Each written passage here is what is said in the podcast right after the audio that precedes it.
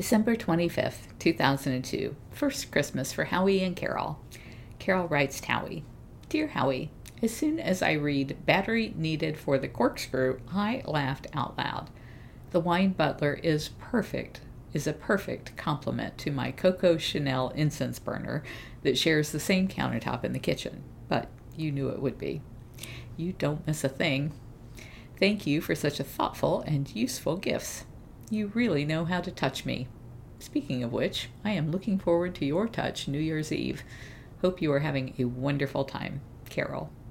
Howie writes to Carole. Glad you like them. Having fun here. Yesterday I helped my brother, he must have been in North Carolina. Yesterday I helped my brother build an elevated storage area in his garage. I really enjoy these projects with him, and he is very appreciative. Aside from the fact that it is easier and more fun when he has help, the opportunity to take advantage of my being here means a project gets done that might be delayed indefinitely until he can make time. This one was fairly ambitious, and when we started, I was concerned it might consume the entire visit. But to my surprise, we got both 4x8 platforms up in about six hours. Not a highly engineered cat but still very satisfying. And more physical work than I've done in a while. Still can wield a hammer from my old aluminum siding days, though.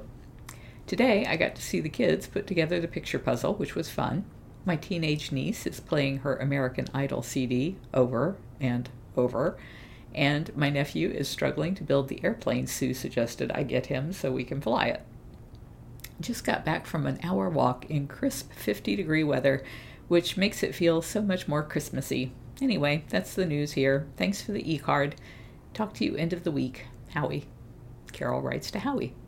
The cat is certainly out of the bag now that I know you can wield a hammer and actually use the word enjoy in the same paragraph. That sort of bro- brotherly camaraderie sounds pleasurable. The closest my brother and I have ever been has been when he's been helping me around here with the cats.